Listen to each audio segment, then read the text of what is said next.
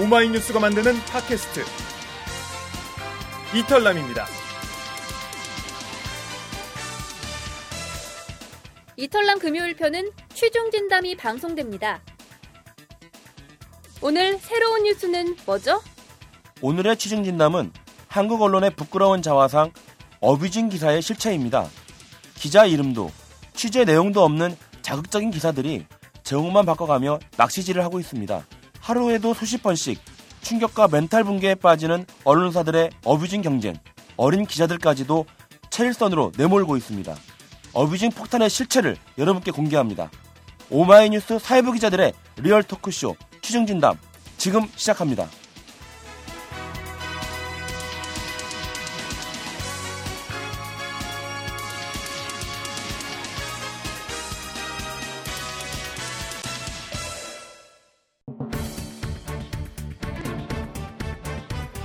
한 주간 여러분의 궁금증을 불러일으킨 사회 이슈의 숨은 이야기들을 속 시원하게 설명해 드립니다. 오마이뉴스 사회부 기자들의 real 토크쇼 취중 진담.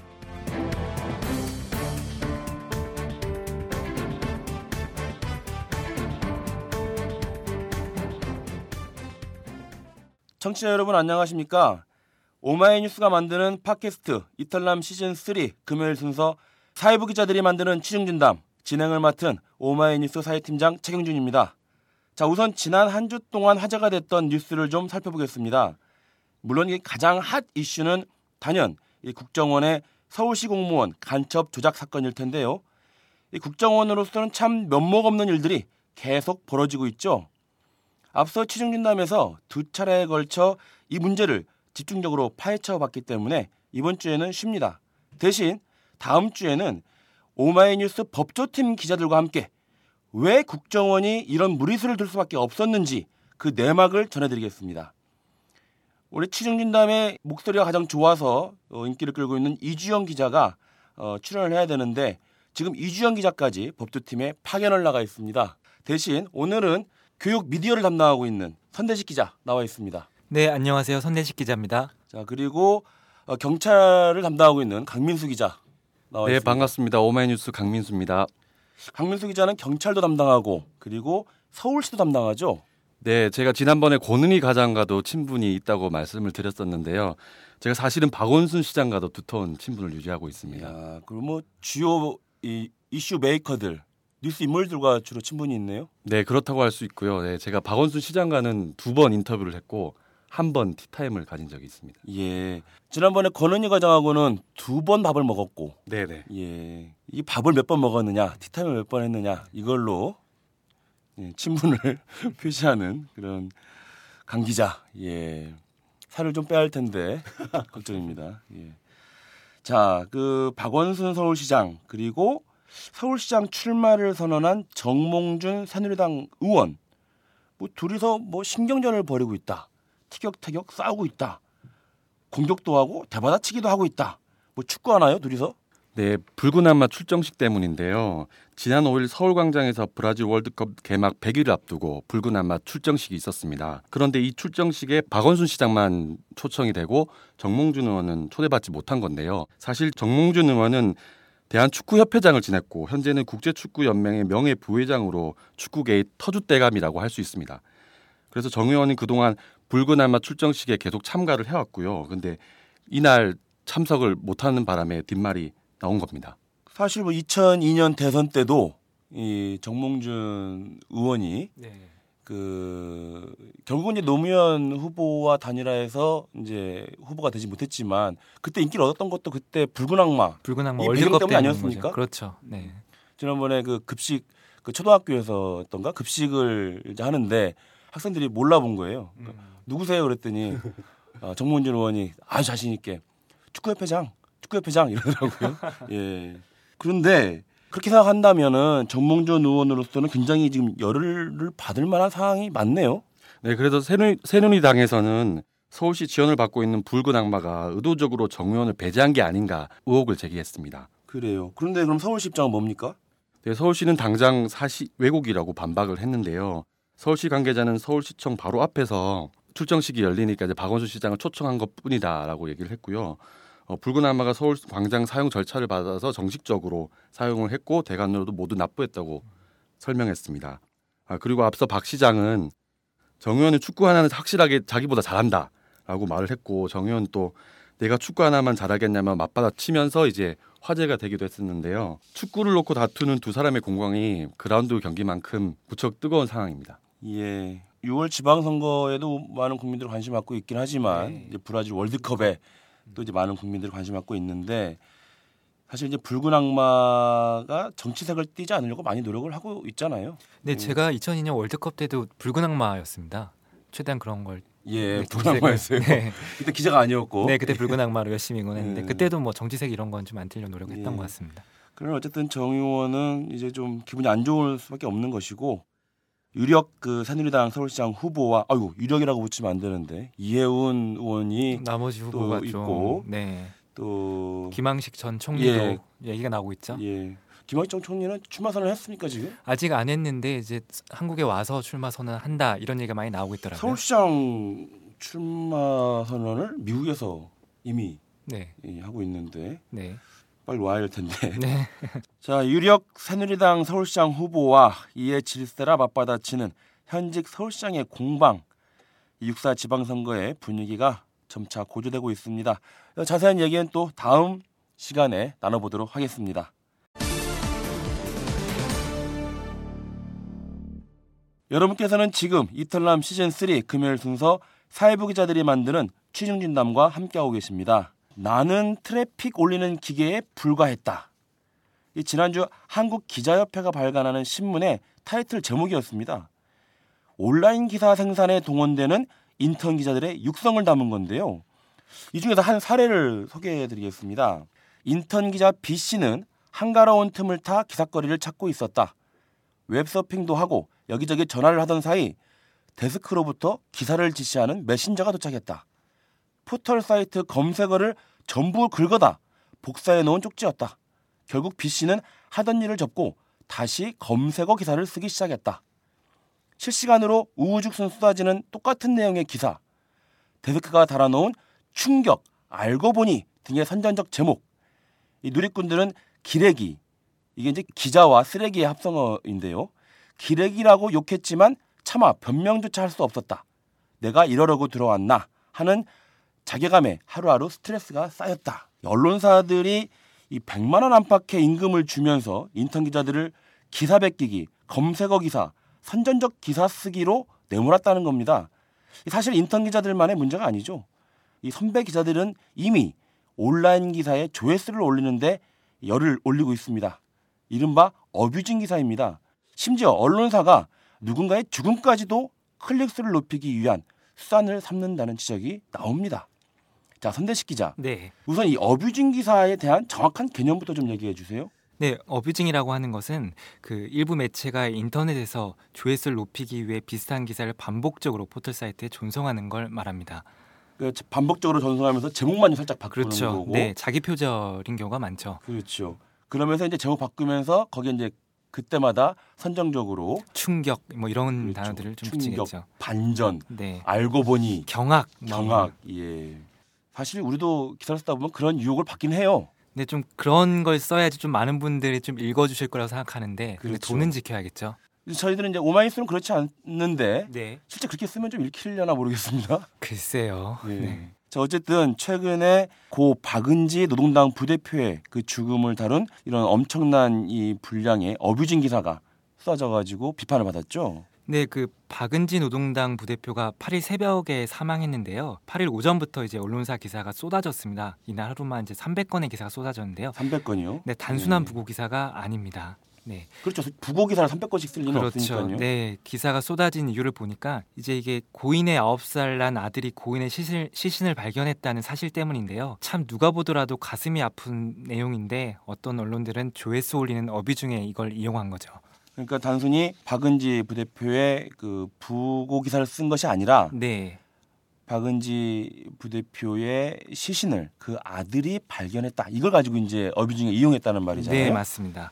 저도 이 그 관련 기사를 봤었는데 너무 좀 자극적이고 네, 마음이 아픈 기사들이 읽으면서도 네. 이렇게까지 써야 되나라는 네. 생각이 좀 들었었는데요. 제가 좀 기사를 검색을 해봤는데요. 매일경제는 30여 건, 조선일보는 15건의 기사를 썼더라고요. 그 9살 아들이 발견 충격, 9살 아들이 최초 발견자 이런 제목의 기사들이더라고요. 한두 시간 단위로 같은 내용의 기사를 반복적으로 포털 사이트에 보낸 셈인 거죠. 그동안 언론은 노동당에 관심이 없다가 그가 죽어서야 관심을 가졌습니다. 그것도 낙성 기사 소재로요. 그런데 선대식 기자는 그 정치부에서 또 네. 일을 했기 때문에 이 네. 박은지 부대표를 잘 알지 않나요? 제가 그 2012년 총선 때 정치부 기자였는데요. 그때 이제 박은지 부대표를 몇 번 만났었습니다. 네. 그때 아직도 기억이 나는 게 그때 제가 진보신당 비례대표 후보와 관련해서 취재를 갔었는데요. 네. 박은지 부대표와 처음 만나는 자리였는데 박은지 부대표가 제 손을 꼭 잡고 진보신당 기사를 좀 많이 좀 써달라 이렇게 부탁했던 게 기억이 납니다. 네. 그 박은지 부대표는 어쨌든 그 당시에 양대 정당의 틈바구니 속에서 진보 신당을 좀 알리기 위해서 좀 기자들한테 많이 연락도 하고 스킨십도 하고 친화력도 보였던 것 같아요. 네. 네. 저한테도 그랬고요. 그래서 이번에 이제 이런 어뷰징 기사를 보면서 참 안타까움을 많이 느꼈습니다. 그래요. 정말 많은 이 박은지 부대표를 아는 사람뿐만 아니라 이 기사를 보고는 다른 분들도 굉장히 좀 그 기사를 보면서 같이 좀 분개하지 않았을까 네. 그런 생각이 듭니다. 사실 이 어뷰징 기사가 어제 오늘 일이 아닙니다. 이 연예 매체 그리고 보수 언론들 쪽에서 이제 계속 돼 왔었는데요. 네. 지금까지 어느 매체가 가장 어뷰징에 열심입니까? 그 충격 고로케 사이트 아시죠? 충격 고로케. 네. 예. 그 작년에 좀 인기를 좀 얻었던 사이트인데요. 언론의 낚시성 기사를 고발하는 사이트입니다. 작년 12월에 한 해 동안 가장 낚시질을 열심히 한 매체를 뽑았었습니다. 그때 1위가 동아일보였습니다. 동아일보. 네. 예. 뭐 동아닷컴을 통해서 많은 기사를 쏟아냈는데요. 한 해 동안 쏟아낸 기사가 얼마일 것 같습니까? 글쎄요. 뭐. 이 낚시질을 위한 기사 네. 한 천 건? 아닙니다. 이 사이트에 따르면 9,264건의 낚시성 기사를 썼습니다. 거의 만 건 가까이. 네, 그렇죠. 하루에 몇 건이나 썼, 썼냐 이거 생각해 보면 엄청 많은 기사를 쓴 거죠. 이제 그 뒤로 한국경제, 매일경제 순이었습니다. 이 동아일보가 이 조선일보, 중앙일보에 밀려서 이제 2등 자리도 지금 못 차지하고 있는데 네, 예, 여기서는 또 1등을 하네요. 네 그렇습니다. 네, 그래요. 동아일보 기자들 자랑스러울까요? 자, 그런데 이번에는 또 이제 이 조선일보가 1등 자리를 놓칠 수 없죠. 네 그런 것 같습니다. 취직을 열심히 하고 있다고요. 네, 네. 네, 역시 1등 신문인 것 같습니다. 네. 그 최근에 조선일보가 어뷰중에 좀 박차를 가하고 있다 이런 얘기가 좀 나오고 있는데요. TV 조선이 어려웠기 때문일까요? 그 지난 2월 배우 성현아 씨가 이제 성매매 혐의로 공판을 이제 열었는데요. 그 당시 성매매 혐의가 워낙 선정적이다 보니 이제 많은 언론에서 조회수 장사를 위한 어뷰중 기사를 썼습니다. 그렇겠죠. 조선닷컴도 여기에 빠지지 않았습니다. 네. 조선일보의 인터넷판인 조선닷컴은 하루 이날 하루만 70건, 70건의 기사를 썼더라고요. 70건이요. 네, 대부분 내용은 같고 일부 표현만 바뀐 기사들입니다. 자기 표절 기사들인 거죠. 일단 그러면 뭐 어뷰징이라고 하더라도 네. 뭐 쓸만한 내용이 있으면 70건을 뭐 오를 수 있는 거 아닙니까? 네. 그래서 제가 이번에도 또 기사를 검색해 봤습니다. 네, 네. 우선 성현아 씨가 5천만 원을 받고 한 남성과 세 차례 성매매를 했다. 이제 이런 혐의의 공판이었기 때문에 이런 기사가 나갔죠. 사실 다- 근데 이 혐의잖아요. 혐의. 네, 맞습니다. 확인된 것도 아니고. 네, 네. 예. 그런데 조선닷컴은 여기에 그치지 않고 이제 성현아 씨가 과거 누드화보를 찍었다더라. 누드화보. 네, 그리고 영화에서 수차례 에로 연기를 했다. 이런 기사를 다뤘더라고요. 아니 영화에서 뭐 에로 연기하는 거야. 네. 뭐 여배우니까 네, 뭐 네. 할수 있는 건데. 네. 그리고 제가 더 이제 사생활 기사가 좀 있었는데요. 예.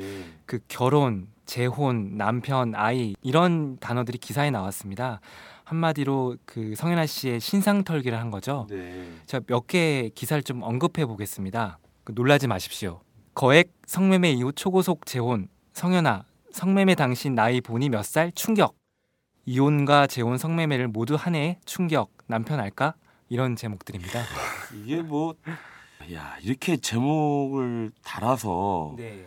자사의 로고가 박힌 그 기- 신문을 내보내고 네. 여기에 또 기자 이름을 또 적나요? 제가 그쪽 매체 기자라면 제 이름은 절대 적지 말라고 할 것 같습니다. 예. 네, 없습니다. 그래서 가끔 보면은 뭐, 이, 뭐 조선닷컴이라고만 나오지 기자 이름은 안 나옵니다. 네, 뭐 온라인 뉴스부 이렇게도 나오죠. 그렇죠. 디지털 팀뭐 이렇게 네. 해가지고 나오기도 하고 왜냐하면 여기 이렇게 제목을 잡아서 기사를 쓸 경우 자기 이름을 내고 올 수가 없겠죠.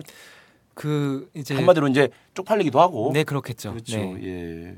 아니, 궁금한 게 하나 있는데요. 네. 이렇게 기사를 쓰면 소송 당하지는 않나요? 뭐 지금까지 그런 경우는 제목을 달면. 명예훼손이나 이런 걸로 음. 고소를 할 것 같기도 한데요.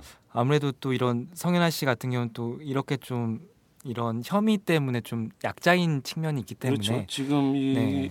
자기의 사회적 생명이 지금 오락가고 있는- 하고 있는 네. 상황이기 때문에 재판을 네. 받고 있는 상황이기 때문에 이런 기사에까지 지금 대응할 네. 상황은 안 될 것 같기도 하고 그리고 보통 이런 기사 보면은 근거가 없잖아요. 근거 그건 없이 맞습니다. 뭐 그냥 추측 없이 네. 뭐 그런 것이라는 얘기가 있었다 전해진다 찌라시 수준의 특히나 제목만 이렇고 내용은 뭐 평이한 수준이거나 또 이런 경우가 좀 많기 때문에 더 이제 문제 제기 좀 못하는 경우가 많은 것 같습니다. 지난 5일에 짝이라고 하는 프로그램의 네. 삼, 그 출연자의 사망 사건 때도 네. 어, 조선일보가 단연 네. 어뷰징에서 좀 앞서갔다 뭐 이런 네. 평가가 좀 있던데요. 네, 그날 하루 거의 1,600여 개의 기사가 쏟아졌습니다. 하루 동안 네. 이제 조선닷컴은 스포츠 조선 기사와 합쳐서 하루 동안 120여 개의 기사를 썼더라고요. 동아일보가 80여 개의 기사를 썼고요. MBN도 80여 건의 기사를 썼습니다. 단연 뭐 1등인데요. 이제 조선닷컴 1등이네요. 네, 네.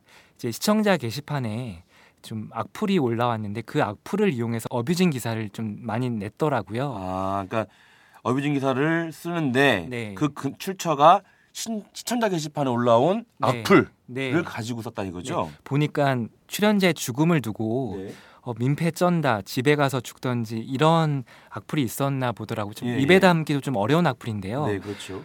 조선닷컴은 이런 제목, 이런 이제 악플을 제목으로 이용해서 아주 많은 기사를 쏟아낸 겁니다. 그러니까 이제 그냥 쓰는 것에도 한계가 있으니까 네, 이런 악플러들의 댓글 사실 악플러들 댓글 정말 심하게 담, 담잖아요. 이 네, 정말 상상도 할 수 없는 정말 입에 담기 어려운 정말 아까 그렇죠. 말씀하신 대로 네, 그런 것들을 가지고 댓글을 다는데 그것을 제목으로 뽑아가지고 네. 또 이제 어뷰징 기사 이용한다 네. 이런 거 아닙니까? 네, 그렇습니다. 야 이거 좀 1등 신, 신문의 전략이라고 해야 되나요? 예, 달리 1등하는 게 아닙니다. 네, 이렇게 해서 조회수가 올라가고 네, 그래서 조회수 1등 하는 거죠. 네, 예.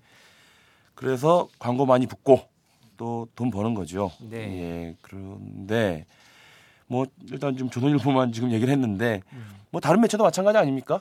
네, 뭐 다른 매체들은 이제 소문만 가지고 이제 확인된 아. 사실이 아니라 소문만 가지고 기사를 썼습니다. 악플 아니면 소문 네. 이런, 거네요. 그래서 MBN 같은 경우는 이제 남자 문제가 있다 이런 기사를 썼는데요. 유서에는 전혀 언급이 없습니다. 사망하신 분이 네, 네. 예. 그리고 또 다른 언론사에서는 왕따 당했나 뭐 이런 유서가 있다. 뭐 이런 기사 썼는데 왕따에 대한 내용이 전혀 없었거든요. 그러니까 유서에는 뭐 그 남자친구가 있었다는 얘기도 없었고 네. 또 왕따를 당했다라는 얘기도 없었는데 네. 그러나 기사 제목을 보면 뭐 남자친구 때문이냐 유서분이 네. 점점점 네, 네. 뭐 이런 식으로 또 그렇죠. 왕따 당했나 유서분이 점점점 네. 한데 유서에는 없다는 거예요. 네. 그 정말 낚시성 기사고 음. 기레기라는 말이 나오는 이유이기도 하겠죠. 그래서 이제 기자들이 소설을 쓴다라는 얘기가 참, 여기서 나오는 거죠. 뭐. 참 너무 안타깝습니다. 예. 저는 이 기사도 보면서 네. 굉장히 좀 답답했는데 네. 이 김연아 선수, 네, 이 네. 김연아 선수가 누굽니까? 우리 국민 여왕, 여동생 아닙니까? 국민 여동생. 강민수 기자도 김연아 선수 아주 좋아한다고 들었습니다. 네, 열광합니다. 예. 그래서 이제 우리가 뭐 열광한다고 해서 김연아 선수의 열애 네. 이거 우리가 뭐 부정적으로 보지 않습니다. 네. 아니, 정말 아름다운 예쁜 네. 연애를 해서 어, 좋은 짝을 만나서 어, 김연아 선수 결혼을 하고 해야 되는데 네. 자 이게 조금 애매하게 좀 알려졌어요. 네. 예, 스토킹 저널리즘이라고 네. 이제 많이 얘기하는 네. 파파라치라고 하죠. 그렇죠. 디스패치에서 이제 이걸 보도했지 않습니까? 네, 네. 그런데 디스패치가 abusing을 비판했다. 네. 이 무슨 얘기입니까? 그러니까 이제 디스패치의 그 김연아 선수의 열애 보도 이후에 3일 동안 무려 3천 개의 기사가 쏟아졌습니다. 김연아 선수의 열애에 대한 기사만요. 김연아 선수에 대한 열애. 네. 도대체 김연아 선수의 열애를 가지고 네. 어떻게 하면 3천 개 기사가 나올 수가 있을까요? 어 제가 기사 제목을 좀 하나 얘기를 해볼게요. 네. 그 다큰 성인들의 데이트 코스는 대박. 그리고 하나 더 있는데요. 몰래 즐긴 데이트 코스는 이럴 수가 이런 제목인데요. 야, 도대체 이 제목만 봐서는 네, 데이트 코스가 도대체 어디길래 네, 네. 뭔가 뭡니까 도대체 데이트 코스를 어, 데이트를 어디서 했다는 소린가요? 네, 바로 삼겹살 집입니다. 삼겹살 집. 네. 예, 대박입니다. 네. 그러니까 김연아 선수가 이제 삼겹살 집에서 연애를 했다. 이게 대박 이럴 수가 이런 제목이 들어간 네. abusing 기사로 다시 재탄생한 겁니다.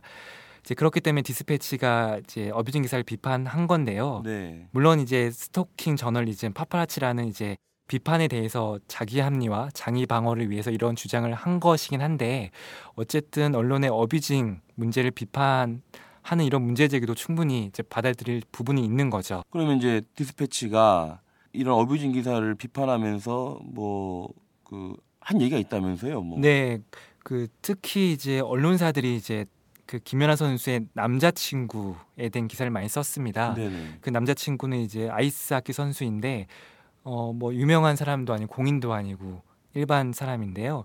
이제 남자친구가 톱 여배우와 사귀었다 이런 기사들이 막 마구마구 쏟아졌습니다. 음, 톱 여배우와 사귀었다. 네. 예전에 네, 김연아 선수를 만나기 전에. 네. 네. 근데 이게 전혀 근거가 없는 얘기였다는 거죠. 확인이 안 된. 그러니까 뭐 찌라시에나 나오는. 네, 네. 네. 뭐 확인이 안 된 누군가 김연아 선수의 남자친구를 아는 사람이다라고 하는 사람이 올린 글을 통해서 이제 이런 기사를 썼는데요. 전혀 근거가 없는 거죠. 그래서 디스패치는 이렇게 얘기했습니다. 이제 근거 없는 찌라시를 이제 근거 삼았다. 그야말로 어뷰징 폭탄이 쏟아진 것이다. 네, 이렇게 비판을 했었죠. 어뷰징 포탄. 네. 우리 강민수 기자는 어뷰징 기사 써본 적 있습니까? 제 기억에는 한 번도 없습니다. 어떤 지시도 받은 적도 없고 쓰고 싶어한 적도 없고. 예. 사장님이 혹시 뭐 전화해서 뭐 좀 조회수가 그렇게 낮냐 좀 올려봐라 뭐 이런 얘기 한 적 없어요? 오마이뉴스는 절대 그런 일이 음, 없습니다. 또 편집국장님께서 지시한 적도 없고 네 없습니다. 당연히 앞에 있는 사회팀장이 지시한 적은 절대 없죠. 네 없습니다. 네. 자 abusing으로 조회수를 올리면 안 되죠. 그 팩트와 그렇죠. 그리고 컨텐츠로 네. 좋은 기사를 써서 그래서 어- 조회수를 올려야 되겠죠. 네. 김연아 선수의 이 사생활 캐기의 책임을 결국 abusing 기사를 쏟아낸 매체로 돌린 것 같은데요. 어쨌든 이 abusing은 이 파파라치 언론으로부터도 비판을 받고 있습니다.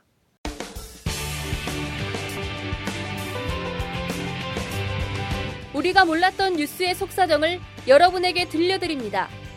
오마이뉴스 사회부 기자들의 real 토크쇼 취중 진담 자, 여러분께서는 지금 이탈남 시즌 3 금요일 순서 사회부 기자들이 만드는 취중 진담과 함께하고 계십니다. 자, 지금 이 순간에도 기자들은 abusing 기사를 생산하고 있을 텐데요. 한번 찾아볼까요? 어, 그러니까 한번 찾아보면 네네. 괜찮을 것 같습니다. 한번 그 강민수 기자 한번 찾아보세요. 네, 지금 검색어 수- 실시간 순위에 공서영 아나운서 이름이 올라와 있는데요. 지금 시간이 그러니까 지금 녹, 녹음하고 있는 시간, 이 네. 녹음하고 있는 시간이 13일 어, 오후 8시를 지금 향해가고 있습니다. 네. 이 시간에 공서영 아나운서가 검색을 하고요. 네, 뉴스 스탠드 서울신문 편에 보니까 네네네. 여 아나운서 클럽녀 춤 보더니 흥분해 라는 제목으로 이제 기사가 올라와 있는 도대체 건데요. 어떤 내용이길래 그런 제목을 달았나요? 사진을 보니까 지금 아 눈이 휘둥그레지는데 한번 검색해 보 클릭해 보겠습니다. 네네. 네. 사진이 이어서 비슷한 사진인데 네. 일단 그 공소영 아나운서가 이제 플로어에서 춤을 추고 있는 사진인데요. 이게 어 16일 방송한 MBN 프로그램에 나와서 이제 춤을 췄다는 내용입니다. 네. 예고 방송 내용을 가지고 이렇게 네. 기사를 쓴 모양이네요. 근데 이제 기사에 들어가면 이제 공소영 아나운서 화끈한 클럽녀 변신 아찔한 곽선미 화제 이런 제목으로 달려 있습니다. 아, 제가 지금 이 중앙일보도 한번 봤습니다. 어, 중앙일보도 보니까는 이 관련 기사가 지금 세 개 같은 사진으로 세 개씩 올라와 있는데요. 네네. 자, 두 시간 전에 공서영 클럽녀 변신 점점점 무대 위 아찔한 19금 댄스 후끈. 야, 이 제목 아주 잘 후끈하게 달았습니다, 제목을. 그러더니 또 이제 한 시간 전에는 공서영 클럽녀 화끈 댄스 대결 점점점 핫 클럽녀와 비교했더니 숨길 수 없는 끼. 아, 이제 네. 또 한 시간 어 같은 한 시간 전에 다시 또 금방 또 기사를 또 올렸나 보네요. 네네. 중앙일보입니다 역시 공서영 댄스 클럽녀 변신 아찔한 19금 댄스 배틀 이건 뭐 다른 데하고 좀 약간 비슷한 제목을 달았어요 네. 이 상상력의 한계를 느낀 것이 아닌가 생각이 듭니다 그 저도 좀 찾아봤는데요. 아 참 이걸 제 입으로 좀 말해도 되는지 모르겠습니다. 아 궁금합니다. 말할 거잖아요, 네, 지금. 네. 그 공서영 터질 것 같은 가슴 자랑 이런 제목이에요. 예. 제가 클릭을 해봤는데요. 참 이거는 말 그대로 어뷰징 기사인 것 같습니다. 그 보니까 2013년에 올라온 사진을 가지고 이런 기사를 쓴 거예요. 아, 이 사진이 지금 2013년 사진인가요? 네, 그러니까 보니까 이제 공서영 아나운서가 현재 그 검색어에 오르다 보니까 네네. 그래서 이제 2013년 사진을 가지고 기사를 쓴 겁니다. 스포츠 한국이네요. 중앙일보는 우리가 아까 얘기했던 대로 네. 뭐 기사의 내용도 별로 없지만은 뭐 네. 예고 뭐 예고 기사인데 네. 기자 이름이 없습니다. 네. 온라인 중앙일보 네, 스포츠 한국도 기사 이름이 없네요. 네. 기자 이름이 없죠? 네, 네. 예, 어, 그 아까 검색 서울신문이었나요? 예, 서울신문도 온라인 뉴스부라고 돼 있습니다. 네. 우리나라에는 온라인 뉴스부라고 하는 이름의 기자가 네. 수십 명 활동하고 있고, 네. 네. 또 디지털 팀이라는 기자도 굉장히 많습니다. 네. 예. 이게 바로 지금 여러분하고 얘기하고 있는 어뷰징 기사의 그리고 대한민국 언론의 현실입니다. 나쁘끄러운 모습인데요. 자, 이렇게 비판을 받고 있는데 언론사들은 계속 어뷰징을 한단 말입니다. 네. 그런데 최근 들어서 방금 우리가 확인한 것처럼 네. 이렇게 어뷰징이 더 심각해진 그런 이유가 뭔가요? 네, 그 작년 1월에 네이버에서는 뉴스캐스트 제도를 폐지했습니다. 그렇죠. 그 기억하신 분이 있을지 모르겠는데요. 네이버 뉴스캐스트란 그 네이버 메인 뉴스를 클릭하면 언론사 조회수가 늘어나는 제도입니다. 네. 하지만 지금의 뉴스 스탠드 구조에서는요.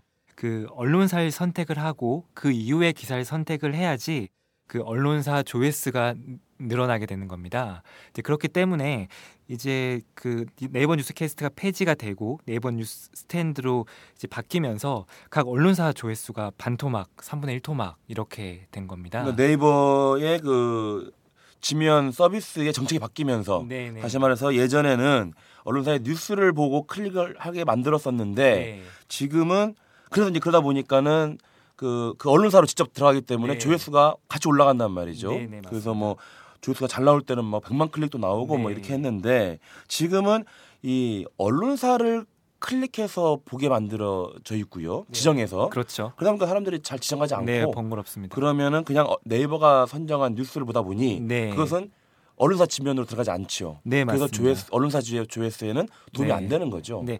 그 이제 언론사들이 이제 광고를 유지하기 위해선 조회수가 또 유지가 돼야 되거든요. 그렇죠. 네, 그렇기 때문에 이제 크게 떨어진 조회수를 좀 만회하려고 네. 이렇게 abusing 기사를 좀 많이 쏟아내는 것 같습니다. 네. 네, 그리고 그 abusing은 인턴 기자나 알바생이 담당을 하고 있는데요. 이들은 이제 기존 인력이 아닌 싼 인력이기 때문에 어, 인턴 기자를 동원해 abusing을 나서고 있고요. 특히 이들은 그러니까 기자가 될 수 있는 디딤돌이라고 생각을 해서 인턴 기자를 하고 있지만 어, 이들의 꿈을 언론사들이 교묘하게 이용하고 있는 게 아닌가라는 생각. 그러니까 시키면 시키는 대로 다할 네. 수밖에 없는 그런 그래서- 관계잖아요. 그래서 기자협회 보 기사에서도 나왔지만은 어, 기사 쓰는 기회가 됐다며 이제 자괴감을 표현을 했 었잖아요. 네. 저도 현직 기자로서 좀 안타까운 생각이 들었습니다. 그렇죠. 자 그러면 이런 어뷰징을 막을 방법은 없는 겁니까? 없지는 않은 것 같습니다. 언론사들이 포털 사이트를 통해서 이제 검색을 검색어 장사를 하는 거잖아요. 네. 그 포털 사이트에서 언론사에 대한 제재를 가하면 좀 어느 정도 정화 작용이 일어날 것 같은데요.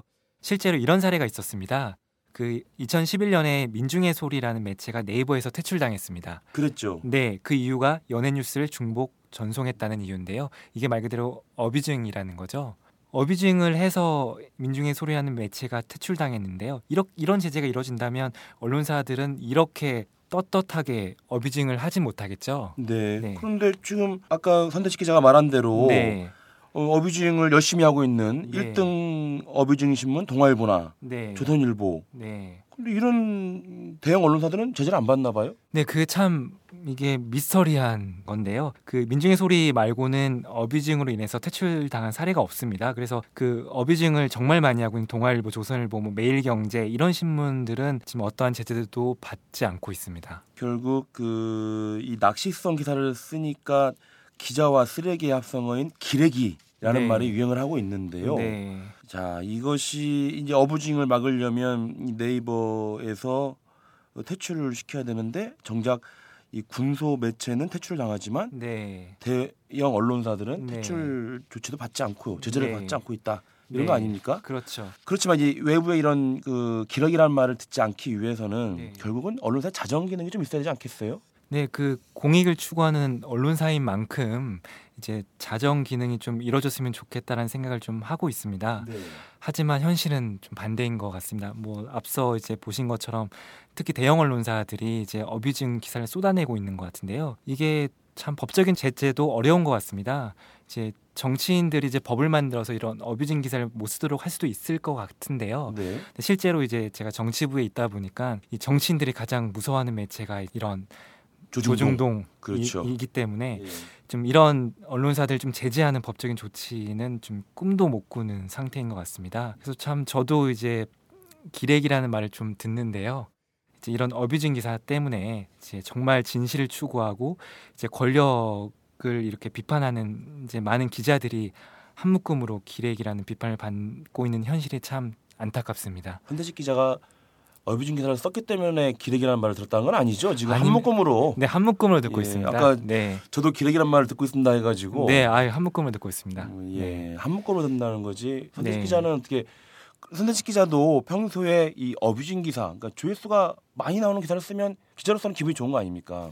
그래서 조회수가 많이 나올 수도록 네. 그 어뷰징의 유혹을 느껴본 적은 없습니까? 사실 어뷰징에 대한 뭐 유혹을 느낄 수는 있겠죠. 물론 이제 그 제목을 좀 섹시하게 좀 하면 좀 많은 사람들이 보지 않을까 네. 네, 이렇게 생각은 하는데요. 하지만 그것도 한계가 좀 있더라고요. 결국에는 그게 언론사에 대한 신뢰 저하로 돌아오기 때문에 결국에는 이제 그런 것들이 단기간에 있는 조회수를 올릴 수 있겠지만 장기적으로 봤을 때는 좀 좋지는 않은 것 같다는 생각이 들더라고요. 네, 그렇습니다. 포털에 쏠린 그런 매체 지형으로 인하여 그래서 어, 대형 언론사를 중심으로 많은 언론들이 이 선정적인 그런 제목만 바꿔가지고 보도하는 그런 어뷰징 기사를 지금 쏟아내고 있다. 이런 문제점을 음, 한번 들여다봤고요. 네. 그 원인 결국 그 조회수를 올려서 광고를 많이 유치해가지고 네, 돈을 네. 벌기 위한 그런 목적으로 좀 하고 있는데 이 언론사닷컴들이 계속해서 이 수익만을 쫓는 이상 사실 어떤 식으로든 어뷰징 폭탄은 쏟아질 것이고요. 결국은 독자들이 알아서 요리조리 피해 다닐 수밖에 없는 현실이 정말 안타깝습니다. 아마 지금 이 순간에도 일부 기자들은 이 진실 보도를 위한 기사를 쓰는 것이 아니라 아까 저희들이 확인한 것처럼 이 돈을 위해서 기사를 찍어내고 있지 않을까 싶습니다. 자, 청취자 여러분, 오늘 방송은 어떻게 들으셨습니까? 이 방송은 10만인 클럽 여러분의 후원으로 제작되고 있습니다. 항상 감사드립니다. 참여 방법은 오마이뉴스 홈페이지에 접속하시거나 02-733-5505로 전화를 주신 후에 내선 번호 274번을 누르시면 참여하실 수 있습니다. 이털남 시즌3 금요일 순서 사회부 기자들의 real 토크쇼 취중진담 3월 둘째 주 방송을 이것으로 마쳐야 할 것 같습니다. 오늘 스튜디오에 나온 기자들 모두 수고했고요. 지금까지 진행의 최경준, 제작의 강현준이었습니다. 저희는 다음 주에 다시 찾아뵙겠습니다. 안녕히 계십시오.